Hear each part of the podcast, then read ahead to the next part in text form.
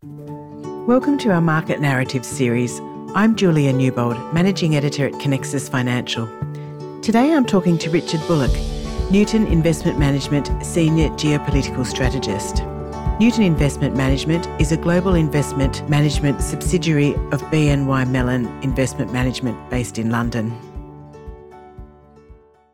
Today we're talking about geopolitical issues. Richard, as a geopolitical strategist, today's environment must seem like one you've been preparing for your whole career. We have war, a change in world order, a move towards a global energy transition, and the emergence of a new financial system across various economies. It's difficult to know where to focus first in this great time of change, but let's start with the one most of the news bulletins continue to focus on the Russia Ukraine war. It's now well past the five month mark, and perhaps has been going longer than many of us expected. Richard, how has our thinking and actions changed during this time, and what does the ongoing war mean for investment markets and world economies? Indeed, the world faces more crises and challenges than it has done in a long time, uh, including the pandemic, supply chain disruption, inflation, and the war in Ukraine. Um, and clearly, very few people, if any, expected at the start of the year that, that Russia would invade um, another European sovereign country. Um, but if, if that was a surprise, um, I think the next big surprise is how coordinated the Western response has been um, in terms of support for, for the Ukraine, for Zelensky, its leader, um, for imposing sanctions on Russia, and for uh, you know the, the NATO um, collaboration and cooperation, which has led to you know new members uh, even you know, jo- joining NATO or in the process of joining. Um, so I think no one expected that. Clearly, the thinking around um, the European economy has has also changed uh, over the last six months because the events in Ukraine have have led to, or in the process of leading to, quite a large energy shock, um, and and so that's something that um, investors and markets are preparing for. Um, and, and I think there's quite a high probability that the war uh, in Ukraine continues for quite some time. Um, and Russia's foreign minister Lavrov um, recently said that, that Russia's war aims have expanded. Um, and, and immediately, you know, after Russia invaded in, in February this year, um, and, and they t- went to the outskirts of Kiev and then um, retreated back to the Donbass, uh, you know, it looked like they would would settle in and, and just focus on that area. But more recently, um, it looks like their um, intent to push on as far west as they can um, across the the seaboard in southern Ukraine to to try and take Odessa and effectively um, block off um, Ukraine from having maritime access to the Black Sea. That that would seem to be their ultimate um, war objective. so I I think that suggests that this um, conflict is likely to persist for quite, quite a while longer. Um, and another way to really um, view the events is to, to perhaps through Russia's lens or through, through the prism that Russia looks at this, to, to think that this is really a war with Europe because Europe is providing so much support militarily um, to the Ukraine.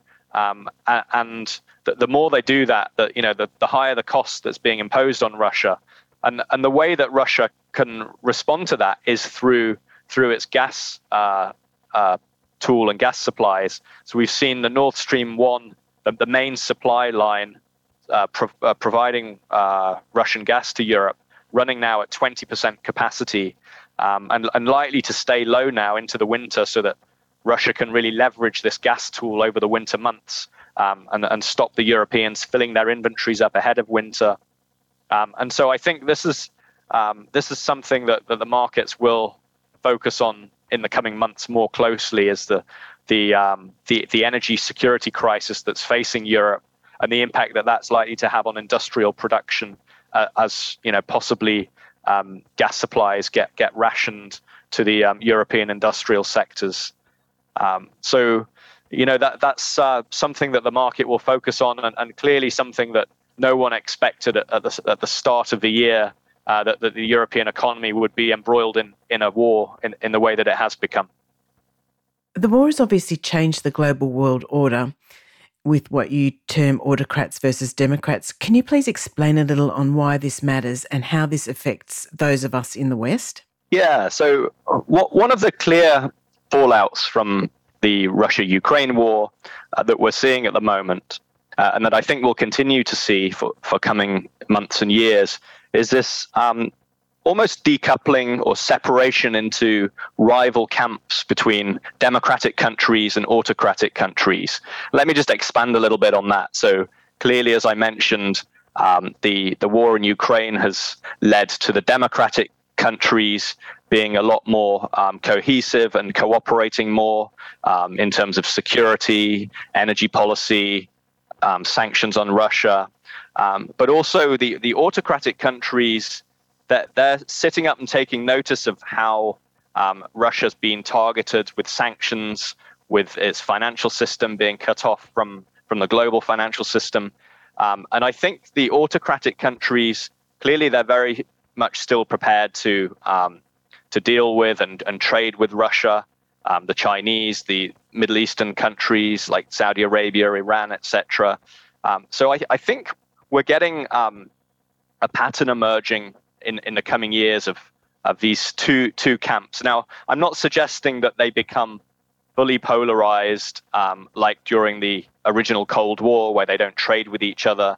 Uh, but my my thesis around this is that they'll drift apart, and you'll see more confidence building amongst the respective members of the democratic camp and the autocratic camp, which means that they're more prepared to trade with each other, invest in each other's economies, etc., and and um, really accept each other's currencies in their own um, exchange reserves, for example. So, discussions about China brings things a little closer to home for Australian investors. What should we be watching out for when it comes to China, and how might the new Australian Albanese government's foreign policy affect our relationship?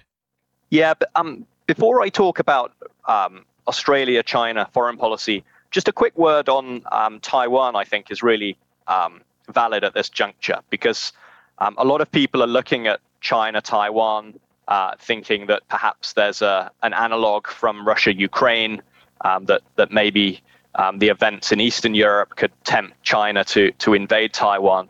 So, my, my thinking on this, and, and clearly right now, is a very sensitive time um, given um, all the speculation around House Speaker Pelosi possibly visiting Taiwan, her intended trip there, would come at a very sensitive time for for, uh, for China, given that they're um, facing you know their political calendar with the 20th Party Congress happening later this year. Um, so the the question here is, you know, w- would events in Ukraine um, discourage or encourage China? And I, I personally feel that they're probably more discouraging in the near term because you look at how the Western response has been in terms of sanctioning Russia. Um, you, you look at how um, Russia's economy has been de facto decoupled from from uh, from the Western economies, um, save for you know the remaining commodity trade, um, and and you, you look at the cost that that's imposed upon the Russian economy. Forecasts for something like 10 to 15 percent shrinkage in Russian GDP. So I really think um, Ch- China is um, is looking at this and, and wants to preserve trade with, with the West for as long as possible, um, realizes that the, uh, the damage of decoupling excuse me of decoupling from from the West would be would be too costly for its economy right now, uh, and this happens at a time that China is obviously facing very um, very severe domestic economic challenges with its real estate sector um, and with its COVID zero policy, which has curtailed a lot of activity in China. Um, so I don't believe that um, China is going to be looking at Ukraine and, and deciding to make an imminent um, move to, to try and seize Taiwan. Yeah, so turning to the China Australia relationship, um, clearly the relationship has deteriorated quite significantly um, since around 2020 under the Morrison government. Um, but I think a- any change of government, um, obviously now with the new Albanese government in Australia, provides the opportunity for a reappraisal of relations, um, even if not a complete reset. Um, so I think Albanese will will look to soften tensions, uh, but will not concede on core principles and values. Um, and this is also the message that the new Australian Foreign Minister Penny Wong uh, gave in a recent interview. Um, so I think uh, China Australia relationship will likely remain strained, but perhaps with more potential for, for dialogue. Um, and, and so some things to watch for in the relationship. I would categorize them as, as one security thing to watch for and one one uh, commercial trade related thing to watch for. So, on the security side, um, something that's really um, you know been been in the in the press and, and important to watch for is the diplomatic offensive that, that China's been on with the South Pacific island nations, um, and we saw it um, most um, you know prominently come to the fore in April when when China signed a um, a security uh, agreement with the Solomon Islands. Uh, and so this is quite significant because uh, when you look on a map where the Solomon Islands is and you know also the other South Pacific islands, um, they're very strate- strategically located, you know, to, to Australia's northeast and also you know f- form a potential barrier um, up past the you know the eastern side of Indonesia and, and Papua New Guinea. Um, so I think this is important because when you read the draft um, of of the uh, security agreement.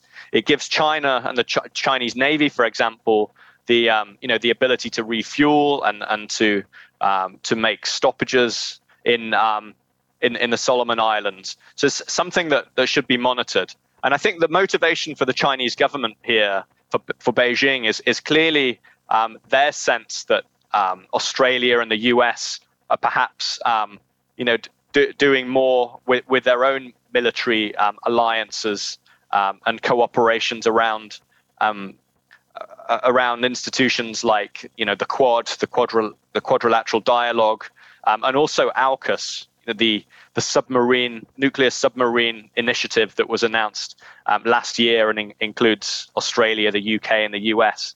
Um, so I think it's it's kind of you know clear that, that China's retaliating and and um, you know pu- pushing out beyond the first island chain there um, to to try and you know have have more of a strategic um, you know positioning.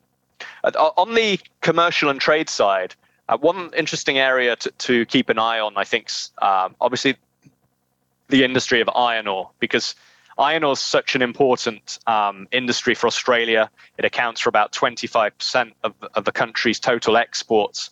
Um, and clearly, um, you know, given given the shape of trade relations between Australia and China right now, it's been no secret that that Beijing wishes to reduce its its iron ore dependency on on Australia over the medium term, uh, and and is one reason why they're you know working on a big iron ore project development in, in the country of Guinea in Western Africa um, to, to try and over the medium term potentially back out iron ore purchases or, or, some percentage of iron ore purchases from Australia.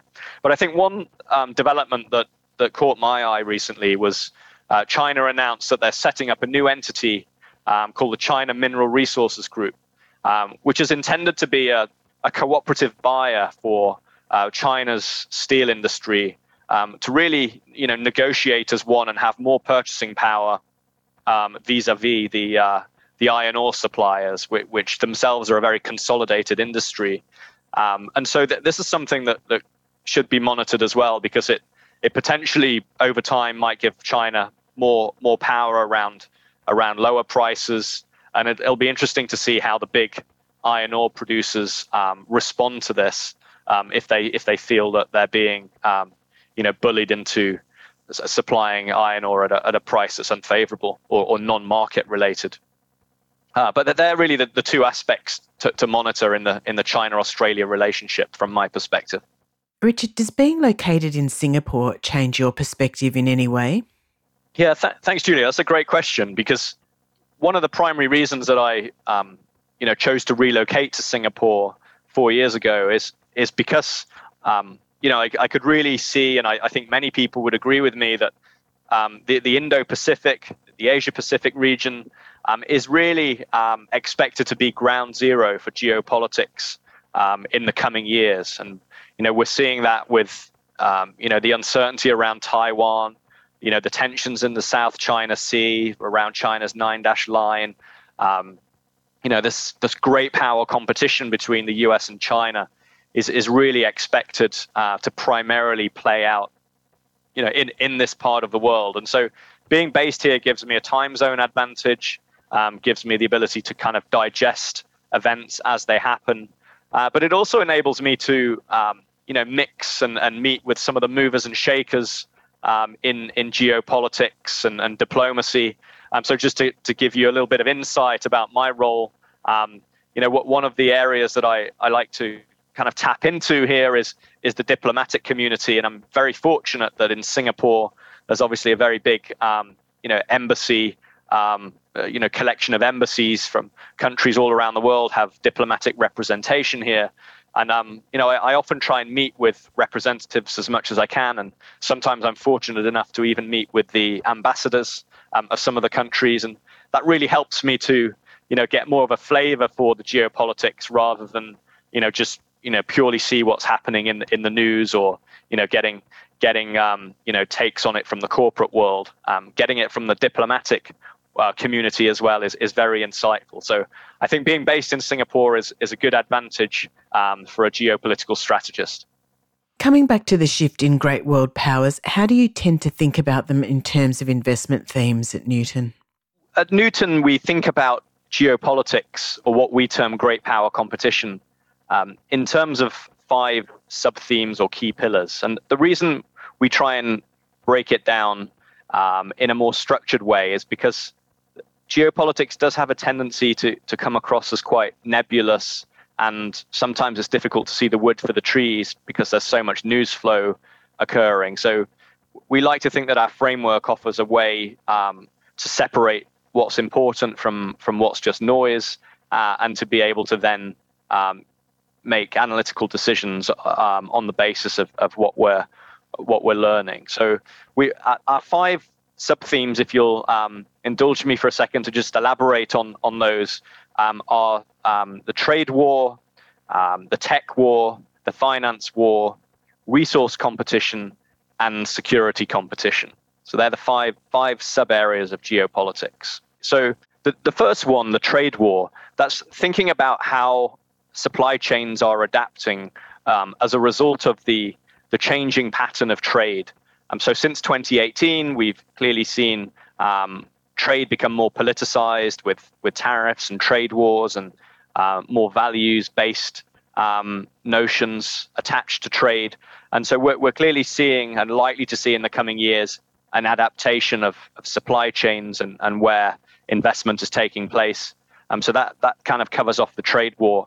On the tech war, that this is really about a kind of decoupling of um, of tech between the great powers, between the US and China, but also countries within their spheres. And we're seeing this right now, um, you know, clearly play out in the semiconductor industry, where the US, you know, is, is trying to prevent high-end semiconductors get, getting to China, um, and and China uh, really sensing that it's being contained and needing to build up its own um, domestic semiconductor industry. So we're likely to see these tech wars um, continue for, for many, many years because at the end of the day, tech and innovation is what drives productivity and that's what drives economic growth.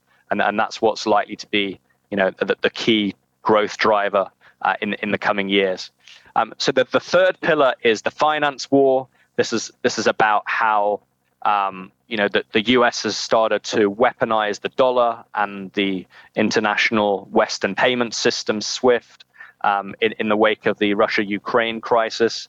Um, and we're seeing um, some of these autocratic countries um, really stand up and take notice and, and think about how they want to potentially um, protect their own financial systems or international payment systems uh, fr- from being the next target. So I think we're likely to see you know more finance decoupling. So that that's the finance war.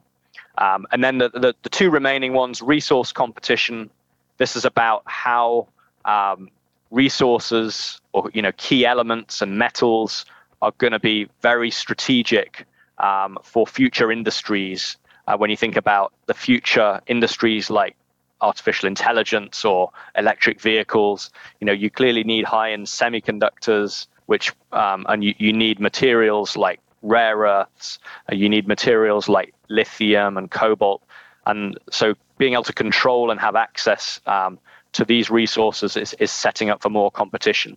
So that's the fourth leg. And then the final one, security competition, um, which I tend to think of as just, you know, pure, um, good old fashioned military um, spheres of influence, you know, like we're seeing right now in, in the Ukraine, like we're seeing around um, the South China Sea. Uh, this is about, you know, an in converting into an increase in defense spending. Um, so all of these um, sub themes of geopolitics, you know, can be converted into takeaways that are relevant for investing. I think that's the key point to highlight. What are the opportunities that each of these pillars present to investors? Clearly, um, you know, the, the way that the tech war is is shaping up, um, we, we've seen the U.S. Senate pass um, pass the CHIPS Act, which you know will mean that um, over 50 billion dollars of uh, domestic funding and subsidies will be available for um, semiconductor companies that are prepared to invest in the United States. You know, so clearly this is a very big, um, you know, big sum of, sum of funds that is available for companies. So I think um, that there'll be beneficiaries that, that can tap into that uh, that are prepared to, um, you know, put put more of their R and D, innovation, and production in the U.S. Um, it, uh, just you know, other other areas would be within security competition clearly much higher levels of defense spending are, are coming through now after Russia Ukraine. Um, you know, we've seen NATO members, um, you know, committed to spending 2% of GDP. We've seen Germany, um, I think Germany was at about 1.4% before the uh, Ukraine invasion. So that just gives a sense of, you know, that is a, equates to around a 50% increase um, in their defense spending. Plus, they've set up a dedicated 100 billion euro defense fund uh, to, to, enable an accelerated catch up. Uh, so th- th- these sums of money are um, you know enormous and will find their way eventually um, into the pockets of the U.S. Uh, and well, primarily the European defense establishment, uh, but but also I think more internationally, um, you know, the U.S. defense sector that, that has some of the best technology. Um, and, and Australia, for its part, I was just reading that you know the latest most recent defense spending budget uh, for, the for 2022 2023 um, equates to a, about a 7% increase uh, year on year. So you know australia is not standing still either in terms of defense spending you know which goes back to the the point that i was talking about earlier with you know i think the solomon islands and and aukus and some of these other um, military initiatives that are intended to to kind of counter china. Um, so, th- so there are a few examples for you how do you make sure you're keeping on top of other geopolitical risks that might spark at any time? Yeah, it's a, it's a great question because um, it's, it's very difficult or almost impossible, I'd say, to predict specific geopolitical events um, and, and their timing. It's, it's much easier to work with frameworks like I described uh, to monitor geopolitical themes, um, things like trade disputes and tech wars that are kind of smoother but you know inexorable trends that are happening. Um, predicting the next event's very difficult. Um, but you know, uh, geopolitical strategists have have certain um, tools that, that they can kind of deploy. Um, I like to look at history. I think that's very important to look at how the broader brushstrokes of history are, are kind of um, having parallels with things that are happening today. You know, one example of that um, that I'd like to point to is is how the great powers throughout history, going back over around 200 years have always come unstuck in Afghanistan. It happened with the British Empire in the 19th century, happened with the Soviet Union in the 20th century, and it's happened with the United States in the 21st century. Um, that you know, uh, eventually, um, countries of uh, these big powers have, have had to kind of realize that Afghanistan was becoming a, a drain. They were not making any strategic progress and withdraw. And I think a lot can be, um, you know, a lot can be pinned on the US withdrawal from Afghanistan last year um, in terms of um, the geopolitics of 2022. I think it emboldened Vladimir Putin's um, consideration to invade Ukraine. Um, and so, you know, to, to, answer your point, I think history is, is very useful to, to refer to. Um, you know, other things, you know, monitoring domestic politics, foreign policy is, is very often kind of an extension of what's happening in domestic politics. In the US, we've got midterm elections coming up, something that um, uh, is likely to lead to you know increased um, you know anti-China rhetoric because that's something that appeals to parties on both sides of the aisle.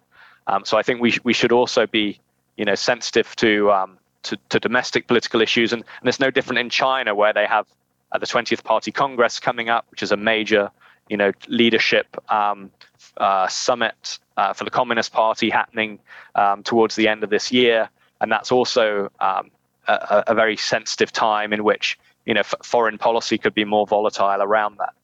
Um, and, and then in, in addition, also building in conventional macro analysis, I think um, geopolitics goes very nicely hand in hand with conventional macroeconomics. Um, so right now, for example, you're looking uh, um, at the emerging market landscape, and, and a lot of these countries have been um, very much affected by COVID and, and bearing the scars of the COVID pandemic.